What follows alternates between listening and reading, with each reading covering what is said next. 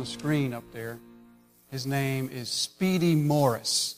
Speedy Morris was a college basketball coach. He's now retired, but he's best known for coaching LaSalle University in Philadelphia. He coached at LaSalle University from 1986 to about 2001. And during that period of time, he revolutionized LaSalle University's basketball program. He left LaSalle University with the most wins the school has ever recorded. During his time there, he, he led that team to four NCAA tournament appearances, which is saying a lot for LaSalle University. They're not exactly a basketball powerhouse. So he was the winningest coach in LaSalle's history and really did a phenomenal job with their program there. His best year at LaSalle University was 1989 and 1989 and 1990. In that year, he led the team to a 30 and 2 overall record, which is pretty doggone good. He developed three NBA players out of that team. And so that was his best season. That was the school's best season in their history. And it was just at the end of that season that Speedy Morris tells the following true story. One morning, he was upstairs in the bathroom shaving. When the phone rings downstairs, he hears his wife answer the phone. And a moment later, she calls up the stairs to say, Speedy, the phone is for you. It's Sports Illustrated. Now, if you're a college basketball coach, having the best season of your career in Sports Illustrated calls, then what are you thinking? You're thinking your ship has just come in.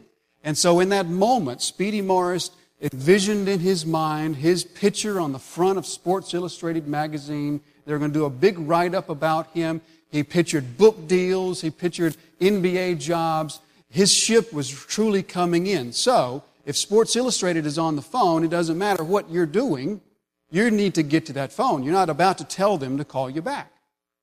So he began in a panic to try to get downstairs as quick as, quickly as he could. He cut himself shaving rather badly. His blood got blood all over his face, blood dripping down his shirt, starts running down the steps, trips halfway down, rolls to the bottom of the steps, badly spraining an ankle, falls to a heap at the bottom of the steps. But if you are a college basketball coach and Sports Illustrated is on the phone, then you don't lay there in the phone or on the floor crying about your sprained ankle. You hobble or do whatever you have to do to get to the phone, which is what he does. He jumps, hops one leg to the phone, finally gets over the phone, picks up the phone, and says, This is Speedy Morris. A voice on the other end of the phone said, Mr. Morris, we're happy to offer to you one year trial subscription of Sports Illustrated at 90% off the cover price. Now, can you imagine how Speedy Morris felt at that moment? Can you maybe have one word pop into your brain that would describe Speedy Morris at that moment? Maybe angry, Furious, perhaps. Frustrated. Foolish. Or what about disappointed?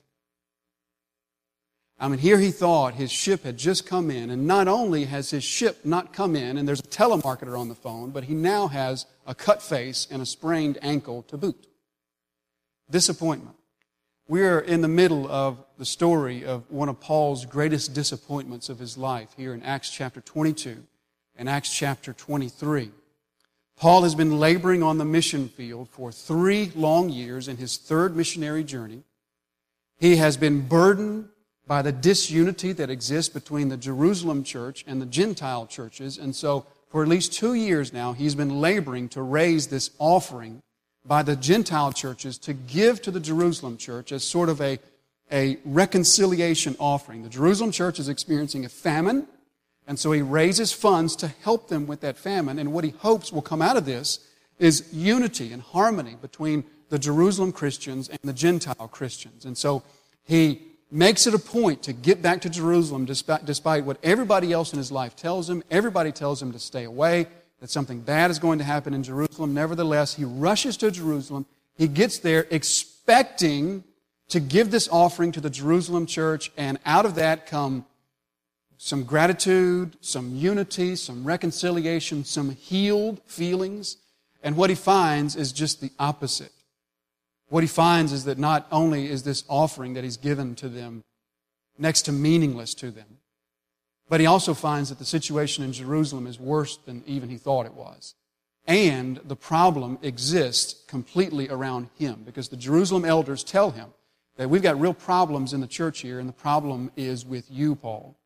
And the fact that you're here in Jerusalem now is not a good thing. So they propose this very difficult compromise, certainly this untasteful compromise for Paul to do, to offer these sacrifices and do this Jewish purification ceremony, which he does.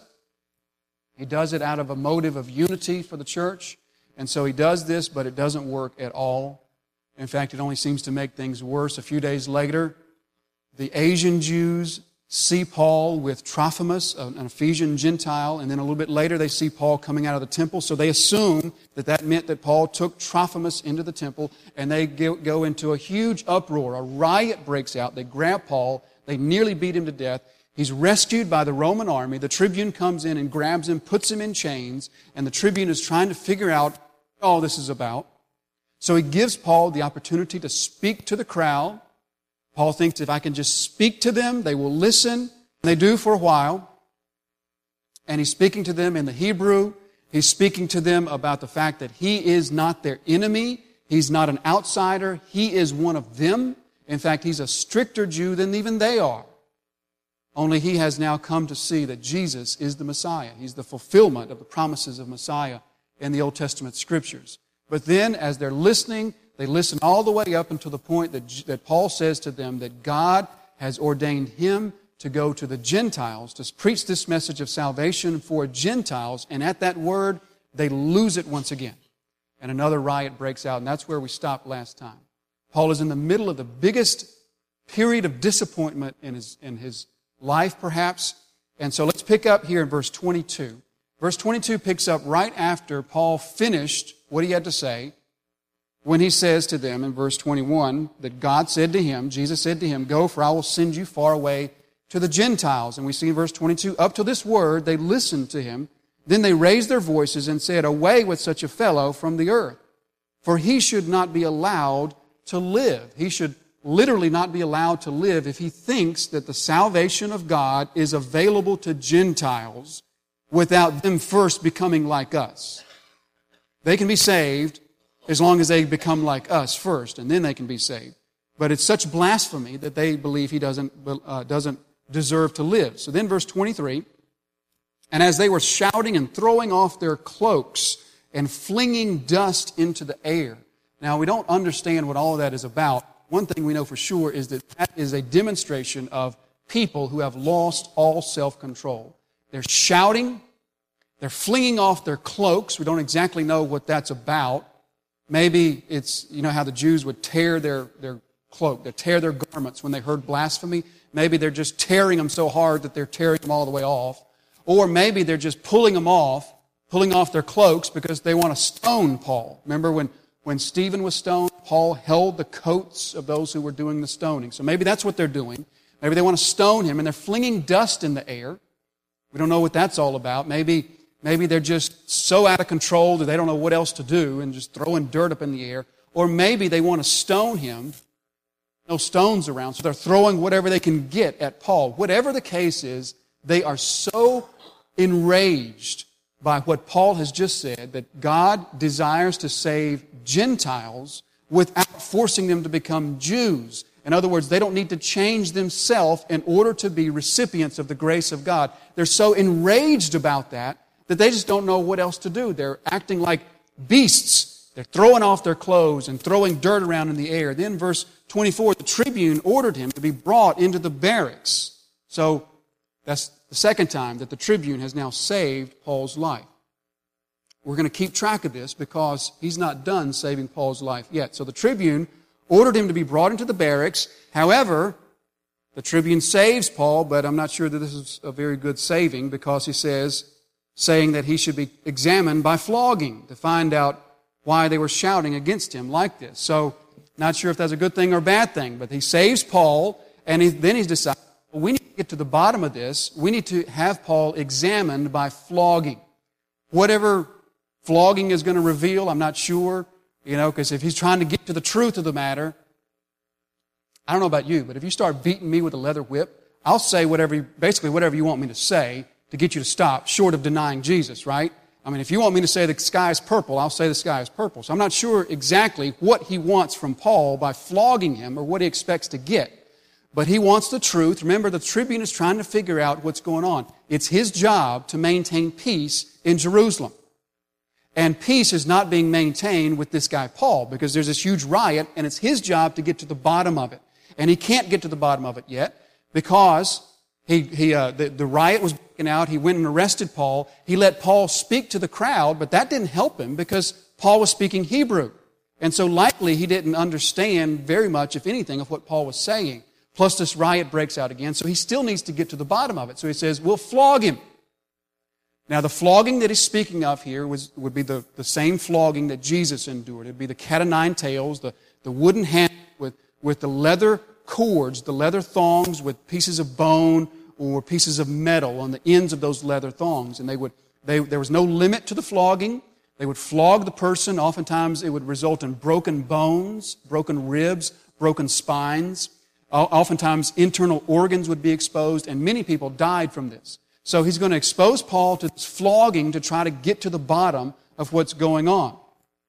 And so Paul then, uh, he says he should be examined by flogging to find out why they were shouting like this. But verse 25, when they had stretched him out for the whips, and this is good, Paul said to the centurion who was standing by, Is it lawful for you to flog a man who is a Roman citizen and uncondemned? Don't you love that? Oh, by the way, it's lawful to flog an uncondemned Roman citizen. Um, you just love how Paul just sort of throws that, that in there. I don't think you knew this about me, but I'm a Roman citizen and I'm not condemned of any crime. And so this is unlawful what you're about to do. Kind of like when he was in Philippi in chapter 16, and they beat him and imprisoned him without a trial, which was unlawful because he's a Roman citizen. So he brings that up. The, the centurion had no way of knowing that. Most people in this day were not Roman citizens. Out of the 50 or so million Romans, only about 5 million were citizens. So 1 in 10 were citizens. And plus, this is Jerusalem. It, it, not exactly a high concentration of Roman citizens in Jerusalem. So he wouldn't have been expected to know this, but Paul lets him know that he is a Roman citizen. Is this lawful? And of course the answer is no. In fact, to flog a Roman citizen without being condemned is a crime punishable by death. So he lets this, lets this be known to the centurion. Then verse 26, when the centurion heard this, he went to the tribune and said to him, What are you about to do? For this man is a Roman citizen. So the tribune came and said to him, Tell me, are you a Roman citizen? He said, Yes. So think of what the tribune, think of how confused he is now. He doesn't quite know how to figure Paul out because at first he thought he was an Egyptian terrorist. He finds out, no, he's not an Egyptian terrorist. In fact, he is a uh, person from this important city of Tarsus. And not only is, is he from the important city of Tarsus, but also he's educated. He speaks fluent Greek. And then he speaks to the people. Obviously, the people listen to him. So he's a man of education. Now he finds out that not only is he from this important city of Tarsus, and not only is he not an Egyptian terrorist, but he's also a Roman citizen. But he's about to find out even more. He's about to find out that Paul's citizenship is even, if it's possible, even better than his. So he says, Yes, I am a citizen. Verse 28, the tribune answered, I bought this citizenship for a large sum. Paul said, I'm a citizen by birth. So in fact, he's even more of a citizen than the Roman tribune is because he was a citizen by birth. The tribune had to bribe somebody or purchase his citizenship. So he finds out now that Paul is a Roman citizen by birth.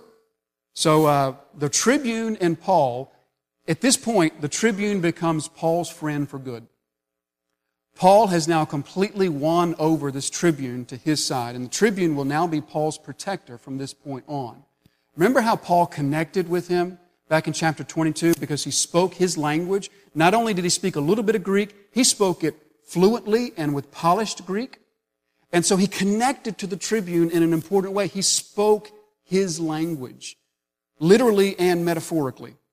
And so he connected with them. Now he's connected with them in another way. And now this tribune is in Paul's corner from this point on. And that's kind of the pattern that Paul has. Through the rest of the story of the Acts, we're going to notice that Paul's going to be in custody from this point on, but over and over we're going to see that his persecutors being his friends. He wins them over somehow. He's going to get on this ship, this Roman ship, as a prisoner, and the ship is going to go into a big storm, and he's going to become the leader of the ship. The Romans will even listen to him. And then the ship is about to be wrecked, and they say, We need to kill all the prisoners. And Paul says, No, don't kill the prisoners. We're not going to escape. We'll be right here. And they listen to Paul and they trust Paul and do what he says. Then they end up on this island, and he becomes the leader there on the island, even the leader of the Roman soldiers. Or we turn to Philippians chapter 1. Paul finally makes it to Rome, and he's under guard, and, and Paul writes, You know, God's using all this for his glory because most of the guards have come to believe in Jesus. Everywhere Paul goes, he seeks to win over his persecutors because he has genuine compassion for them. He speaks their language, he relates to them, and he tells them the truth. Listen, and they're won over. Reminds us of Joseph, doesn't it? Joseph who's thrown in jail by Potiphar, and he ends up running the jail. You know, there's an important point there.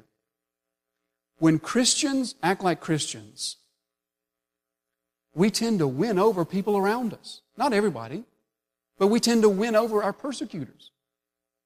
When Christians truly live out the gospel, what should be said about us is what Paul says to Timothy in 1 Timothy 3 as he's writing about elders in the church. He says they are to be well respected by outsiders. Whatever you do for a living, you should do it better than everybody else. Whatever you do to earn your living, the unbelievers around you, you should be seen as, as more, more considerate, more compassionate, more trustworthy than the unbelievers whom you work with, whom you do your job with, because that is living out the gospel, as Paul will say to the Colossians, whatever you do.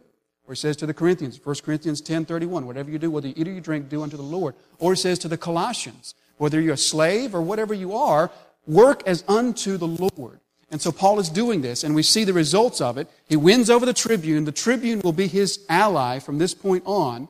So verse 28, the tribune answered, I bought this citizenship for a large sum. Paul said, I'm a citizen by birth. Verse 29, so those who were about to examine him withdrew from him immediately, and the tribune was afraid, for he realized that Paul was a Roman citizen and that he had bound him. So he'd even broken the law by putting Paul in chains, being uncondemned because he's a a lot of advantages came to, with being a Roman citizen. But he's not too afraid of that because remember when he put Paul in chains, what was he really doing? He was really saving Paul because the mob was about to beat him to death. So he's a little bit afraid, even that he might get in trouble for putting Paul in chains. But then verse 30, on the next day, desiring to know the real reason why he was being accused by the Jews, see, he still doesn't understand what all this is about. He can't get to the bottom of this it's his job to do this, so he still needs to figure out what all this hubbub is about. So, being Paul's friend, what does he do? He unbound him. Doesn't mean he released him. He's still in custody. But he takes his chains off so that he'll be more comfortable. Remember, Paul has won over the tribune now. So he unbound him. He commanded the chief priests and the council to meet. That's the Jewish Sanhedrin. So these aren't Christians. These would have been the Jewish leaders, the Sanhedrin Council. So the Roman tribune convened a meeting of the Sanhedrin and brought Paul down and set him before them to find out what all this is about. Then verse 23, Paul goes before the council and looking intently at the council. So Paul looks at them very intently. That's the same word that Luke uses back in chapter 1 for the disciples gazing at Jesus as Jesus ascends into heaven looking at them intently. Paul probably knew some of them, and he's staring at them right in the eyeball. Looking, at, looking intently at the council, Paul said, Brothers, I have lived my life before God in all good conscience up to this day. Now we'll stop right there because they're going to react to what Paul says, and we'll get to that in a moment. But think about what Paul just said. I have lived my life in good conscience up to this day. How can Paul say that? Because has Paul lived his life right? Absolutely not. In fact, that's what the whole Damascus Road thing was all about. Jesus comes to Paul and, and shows Paul, you have been on the wrong path. You've been thinking that you are my friend and that you're working for God when really you've been working against me. Saul, Saul, why are you persecuting me? And Paul will never get over the fact that God died and suffered and died for his enemy. He'll say to Timothy in 1 Timothy 1, I can't get over the fact that God had mercy on me, a persecutor of his church. And so Paul was most certainly not on the right track for more than half of his life. It took this encounter with Jesus on the Damascus Road for Paul to realize that. So how can Paul say to the Jerusalem count or to the uh, Sanhedrin council, how can he say, I've lived my life in good conscience to this day? The key is this word he uses, conscience. Conscience. What's our conscience? All of us have a conscience, don't we? In fact, Paul tells the Romans in Romans chapter 1 that everyone is born with a conscience. This is your, in your sermon notes. For God's invisible attributes, namely his eternal power and divine nature, have been clearly perceived in the things that have been made, so they are without excuse. So, in other words, every man and woman is born with a conscience that tells them some basic truths about God, that there is a God that exists, and some basic requirements that He has of humanity, and we have violated those, right? Everybody has a compass. It's sort of this internal, uh, I'm sorry, everybody has a conscience. It's sort of like an internal compass. That's what I was trying to say. An internal compass that points us north, that lets us know in some basic ways what God expects of people. Now, this conscience exists in all people, but the problem with the conscience is it can be altered. A conscience can be muted. A conscience can be dulled.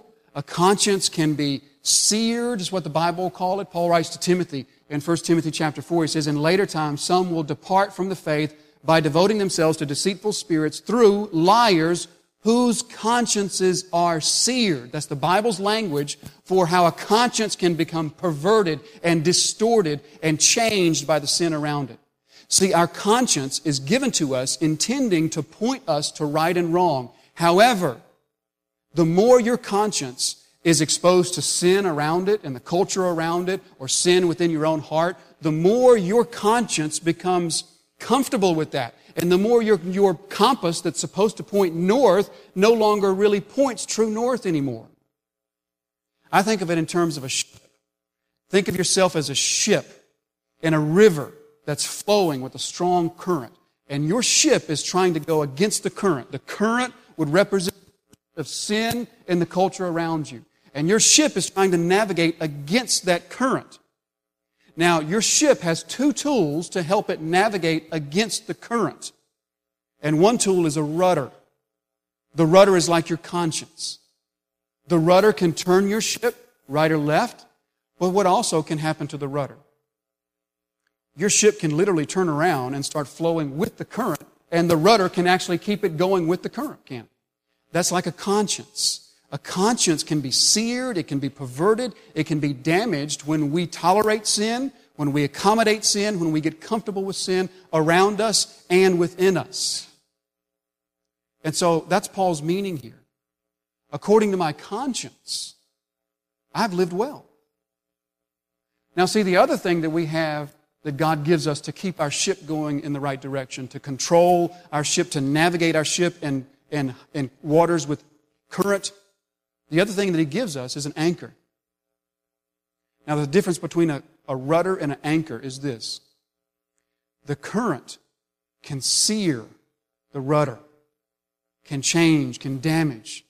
In fact, your rudder can actually end up steering you down the wrong path. However, the anchor cannot be changed by what's around it. The anchor would represent the Holy Spirit. And all believers are given the Holy Spirit. He is the word of truth. He cannot be perverted. He cannot be distorted. He cannot be changed by accommodating the world. Instead, He is the true voice of God in your heart. And so God gives both of those, those tools to humans to help us navigate our life. The conscience can be helpful, but it is not infallible. The Holy Spirit is infallible.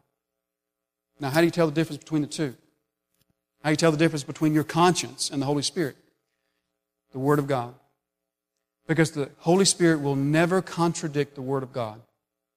And so measure all things by the anchor of the Word of God. That's why it's a lamp to our feet and a light to our path. Measure everything by that, and we won't go wrong.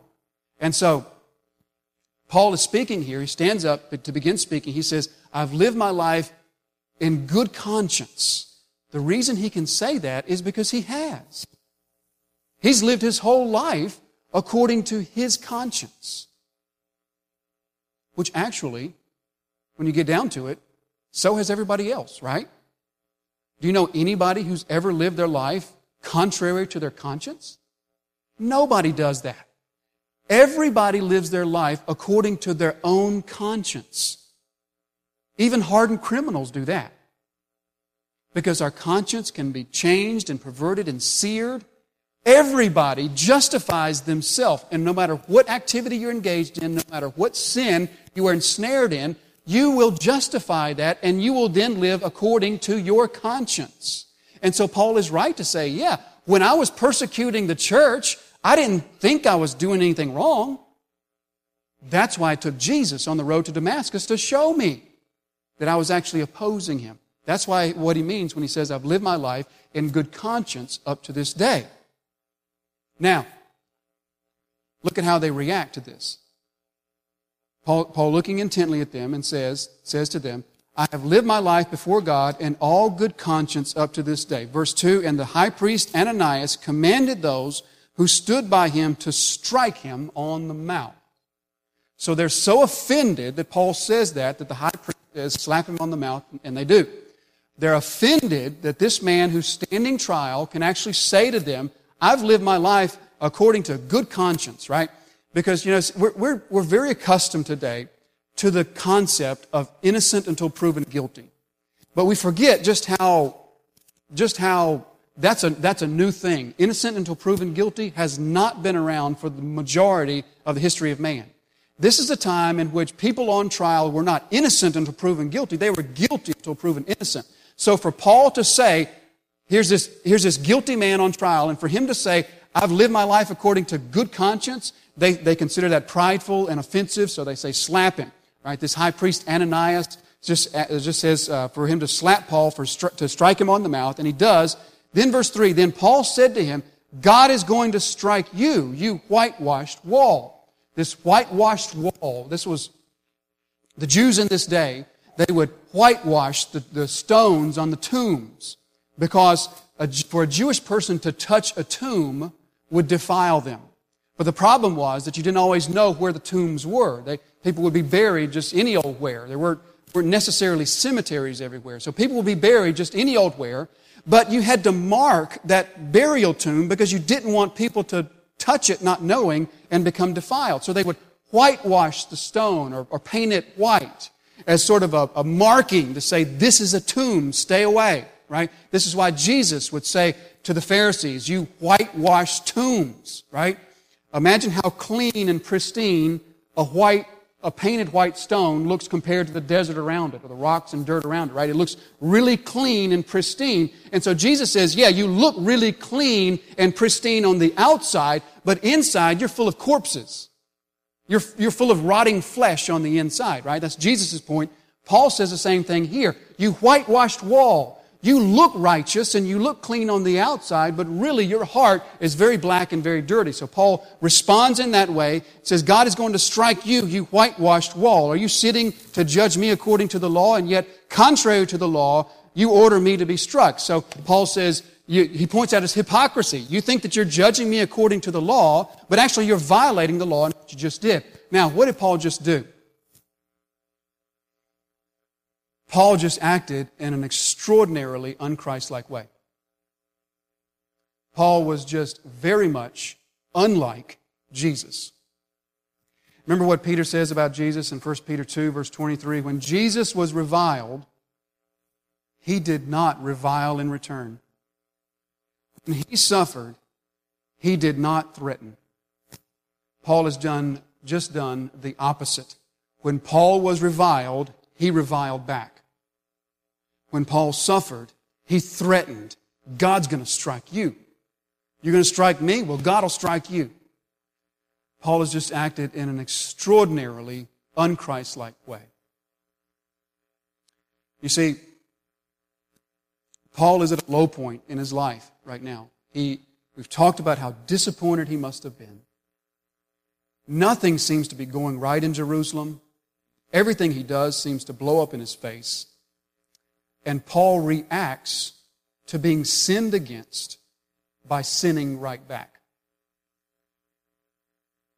Was it true that Ananias sinned against Paul when he slapped him? Of course. But you see, the Bible teaches us that it really doesn't matter what people do to us. What matter is how we react back to that. The Bible teaches us that we can be sinned against by others, but what really matters is will you sin back to them or not?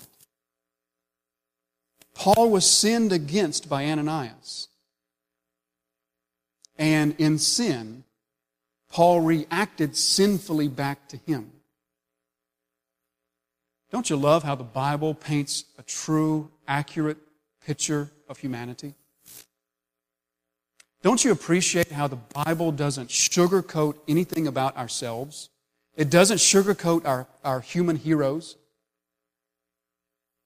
It doesn't paint a picture of the apostles or the prophets as sinless, perfect people. Instead, it shows us all of their flaws, all of their ugliness. It shows us a Moses who had a real problem with self control, had a real problem with his temper. It shows us Abraham, who had a problem telling the truth. It shows us David, who had a problem with women, even so far as he would go to murder the husband of one. It shows us people like Peter, who had a real problem with controlling his tongue. And it shows us the Apostle Paul, who can succumb to sin himself. No other faith does that. No other religion paints an accurate picture of its human heroes. Every other world religion paints an inaccurate, perfect picture of its human heroes. And folks, that's just, that's beyond belief. Because you know what? The Bible tells us we have one hero and one hero only. Our hero is not Paul. Our hero is not Abraham. Our hero is not David. Our hero is Jesus Christ and Jesus Christ alone. And so we do ourselves no favors. We do the gospel no favors when we teach others to be like Paul or be like James or be like David. Paul will say to the Galatians, imitate me only inasmuch as I imitate Christ because Jesus Christ is our only hero. So Paul succumbs to the sin in his own heart as he struck, he, stri- he strikes back with his words, with his judgment. He says, Well, God's going to strike you, you whitewashed wall. Are you sitting to judge me? And then verse 4 Those who stood by said, Would you revile God's high priest? And Paul said, I did not know, brothers, that he was the high priest. For it is written, You shall not speak evil of a ruler of your people. So Paul has shown his error and he immediately recognizes his error and seeks forgiveness, which is what we are commanded to do. Proverbs chapter 6, verse 2 and 3 says, If you are snared in the words of your mouth, then do this and save yourself. Go hasten and plead urgently with your neighbors. Scriptures teach us that when we are shown our error, when we have sinned against others and we have come, come to realize that, we hasten to make it right with them. And this is what Paul does. He says, I didn't know, I didn't recognize that was the high priest. Paul hasn't been living in Jerusalem for some time now, and so he wouldn't have been expected to recognize the high priest because it wasn't like this was the days of the internet and he saw his picture on the internet or something like that. He didn't recognize it was the high priest. But in reality, did it really matter who he was? He could have been nobody, and Paul still sinned against him. But we do look to what Paul, Paul says when he's shown his error. He corrects himself. He seeks forgiveness. He apologizes, so to speak. Then verse 6, now, when Paul perceived that one part were Sadducees and the other Pharisees, he cried out in the council, Brothers, I am a Pharisee, a son of Pharisees. It is with respect to the hope and the resurrection of the dead that I am on trial. And when he had said this, a dissension arose between the Pharisees and the Sadducees, and the assembly was divided. For the Sadducees say there is no resurrection, nor angel, nor spirit, but the Pharisees acknowledge them all. Then a great clamor arose, and some of the scribes of the Pharisees' party stood up and contended sharply. We find nothing wrong with this man. What if an angel or a, or a spirit or an angel spoke to him? And when the dissension became violent, the tribune, afraid that Paul would be torn to pieces by them, commanded the soldiers to go down and take him away from among them by force and bring him into the barracks. So if you're counting, that's number three. Three times that the tribune has saved Paul's life, and he's not done yet. Next week, we're going to see he's going to save his life yet again. So the, even this meeting turns violent once again. Paul speaks exactly two sentences, or three sentences, I guess you could say. He speaks three sentences, and once again, a riot breaks out, and it starts to become violent. The tribune is seeing firsthand just how divisive the gospel is. He's seeing firsthand, he doesn't even understand what this is about yet, but he's seeing firsthand that all Paul has to do is open his mouth and people get mad. In fact, they don't just get angry, they get downright furious. Just as Jesus will say to us, He didn't come to bring a peace, He came to bring a sword. He became, came to divide household against household because the gospel, by its very nature, is divisive. And the tribune is seeing this firsthand. So, he brings Paul into this uh, Sanhedrin council to try to get to the bottom of it. He still hasn't got to the bottom of what all this is about because this argument breaks out. And the argument breaks out when Paul says that he's, he, uh, he uh, is on trial because of the resurrection. Now, we tend to, we tend to I think, um, be taught about this passage that Paul did that on purpose. That he, that he sees that some of them are Pharisees and some of them are Sadducees. And he knows that those people don't like each other. He's a Pharisee. And he knows that there's sharp disagreement between them. And the sharp disagreement exists over theology. Because the Sadducees are the liberals. They, they don't believe in anything supernatural. They don't believe in angels, spirits, all that kind of stuff. They're the liberals. And the Pharisees are conservatives. They do believe in the supernatural. Paul sees this, and so he wants to create a distraction because he sees it's not going well for himself, so he wants to create this distraction and get the, the attention off himself. And I think the text supports that. I think the text implies to us, at least, that Paul does do that on purpose, that his motive here is a motive of kind of saving himself because he sees it's not going well for him. And so he says, let me throw this resurrection thing out there. I know that'll get a fight started and I can kind of put this off to another day because it's not going very well for me. Because Luke says in verse 6, when Paul perceived that one part of the Sadducees and the other Pharisees, that's when he said that. If we look over to chapter 24, chapter 24, verse uh, 20, uh, here Paul is before Felix, the governor, and he's talking about this trial with the Sanhedrin. And he says this, um, Verse 20, they, they uh, or else let these men themselves, meaning the Sanhedrin, let them say what wrongdoing they found when I stood before the council, which is what we're talking about now, other than this one thing that I cried out while standing among them, it is respect to the resurrection of the dead that I am on trial before you this day. So he sort of admits to Felix that, yeah, that was not right. I, I, my motive, my goal was something I, I even admits it. So I think that Paul's motive here was a selfish, self-saving sort of motive. But what I want to see is this. Even though Paul's motive is not pure, even though his goal is to start a fight so that he can get out of this trial, even so, the Spirit still uses that. The Spirit still uses it because Paul says this is all about the resurrection, which is true. It is all about the resurrection. The resurrection is the linchpin to everything Paul has to say. He says to the Corinthians in 1 Corinthians 15, if Christ has not been raised, guess what? Everything is worthless. Your faith is futile. You are still dead in your sins. Everything is useless without the resurrection. So it really does all hang on the resurrection. So the point is, even though I don't think that was Paul's intention, he really is still preaching the gospel. And the Spirit really is using His words, kind of like what Jesus would say in Matthew chapter 10. Jesus says, when they deliver you over, don't be anxious. Don't worry about how you're to speak or what you are to say, for what you are to say will be given to you in that hour. So even though Paul is not necessarily thinking in those terms, the Spirit is still using him. And so Paul mentions this about the resurrection, causes this big fight. Now they get violent again. He's got to be rescued once again by the tribune and the tribune takes him back to the barracks, puts him back, back in custody. Can you imagine right now how low Paul is? Can you imagine? He came to Jerusalem after working for two years on this offering that is supposed to unify the church. And he has found that not only did it not unify the church, it has even made things worse. In fact, everything Paul has done since he got into Jerusalem has made the situation worse, hasn't it?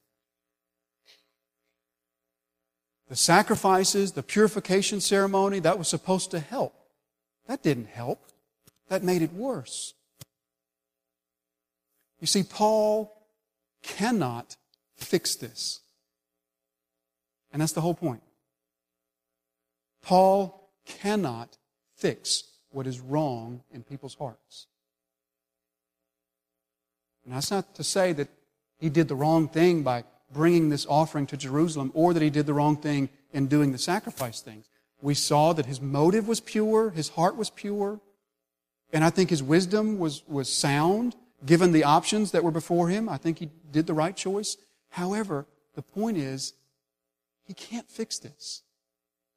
Everything he does seems to just make it worse and inflame the situation, and nothing has gone right since he got to Jerusalem. So, can you imagine right now just how low the Apostle Paul feels? Now, look at verse 11. The following night, the Lord stood by him and said, Take courage, for as you have testified to the facts about me in Jerusalem, so you must testify also in Rome.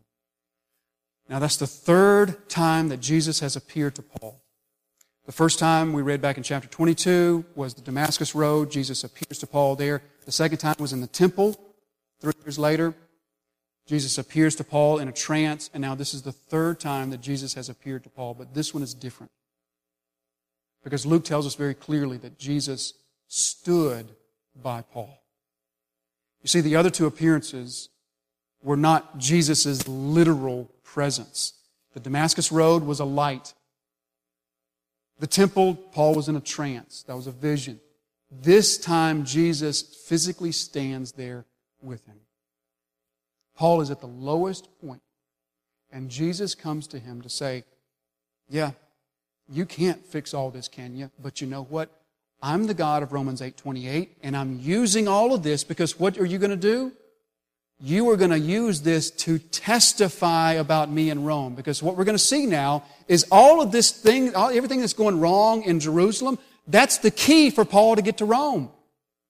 Without all this, he's not going to get to Rome and get an, an audience with the emperor. And so he's saying to Paul, yes, as you see it, everything is going horribly wrong. As I see it, it's not. So Jesus stood beside him and look at the words that he said to him. Take courage. Now, those two words in the English, take courage, that's one word in the Greek. And what's interesting is that that one word in our New Testaments is only ever found on the lips of Jesus. No one else in our Bibles ever speaks that word. Paul doesn't speak it, Peter doesn't speak it, James doesn't speak it, John doesn't speak it. Only Jesus speaks that word. Take courage. Five times he says it. I'll put it in your notes here in your sermon notes from Matthew 9. This is the, uh, this is the paralytic lying on his bed. Jesus said to him, Take heart or take courage, your sins are forgiven. Later on in that same chapter, this is the woman with the 12 year flow of blood. Take heart or take courage, your faith has made you well. Or from Matthew 14, this is when Jesus comes to the disciples walking on the water in the storm. He says, Take heart or take courage, it's me. Then John 16, this is in the upper room, the night before the crucifixion. Jesus says to them, take heart or take courage, for you will experience tribulation in the world, but take heart, I've overcome the world. Take courage. You think Paul's courage is failing at this point? You think his heart is faltering? You bet it is. But you know what? After this point, Paul will never falter again. The rest of the Acts story, Paul stands firm, he stands strong, and we will never see him sin openly like that again. Because Jesus comes to him and says, Take courage. Now, how is it that this gives Paul courage? Why is it that Jesus can say, Take heart, take courage? I want us to notice something common in every one of those instances in which Jesus says, Take courage. In every instance that Jesus says, Take courage, the reason we take courage is always Him. Take courage. Your sins are forgiven. How are your sins forgiven? Because Jesus Christ has forgiven your sins. Take courage. Your faith has made you well.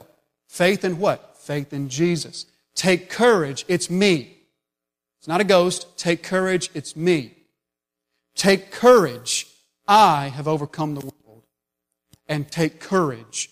You will testify about me in, in Rome. Me. I'm the object of your testi- testimony. Every time the courage comes as the human's focus is redirected back to the Son of God. You see, Paul's focus has left Jesus right now. His focus has been taken off of Jesus and it's been put on his earthly circumstances of how, eh, how everything in Jerusalem is going wrong. And Paul has sort of developed this little pity party on himself. And he's looking inwardly, he's looking at himself. Oh, woe is me. And then Jesus shows up and says, Take courage, get your eyes back on me. There's a story that's told about Alexander the Great. We all know Alexander the Great, the Greek conqueror of the known world. Well, when he was a teenager, his father Philip was the ruler. And what's not often known about Alexander the Great was that he was a spectacular horseman. One day, a horse trader brings some horses to his father Philip. And they're showing these different horses, and one of the horses was a perfect specimen of a horse one huge muscle, perfect skeletal frame, perfect head, perfect neck, alert. This was a perfect specimen of a horse, but this horse was unrideable. Everybody that tried to ride this horse was immediately thrown because the horse was so erratic and uncontrollable. And Alexander's father, Philip, was about to say, Take this horse away. But Alexander stopped him because Alexander, who would become Alexander the Great, he, he saw something in this horse that everybody else had missed. He saw that what this horse was really afraid of was not the people that were trying to ride him. What this horse was really afraid of was his own shadow. And if you've spent any time with horses, you know that that's, that's not a crazy thing. Horses are afraid of the weirdest stuff. And so this horse was literally afraid of his own shadow. Every time he would see this black thing following him, he would get afraid. So Alexander goes to the horse and he turns the horse towards the sun. Now the horse no longer sees his shadow. Alexander him and gallops around. As the horse was turned to face the sun, and he could no longer see his scary shadow, that horse became a courageous, manageable, serviceable, useful horse. In the same way, as we are turned to face the sun, we will no longer see the scary shadows following us. You ever tried to look at the sun and your shadow at the same time? Can't do it. You cannot look at a light and a shadow at the same time. So, as we are redirected to face the sun, to regard the sun, to see the sun, we no longer see the scary things following us. We too become courageous, useful, serviceable creatures for God.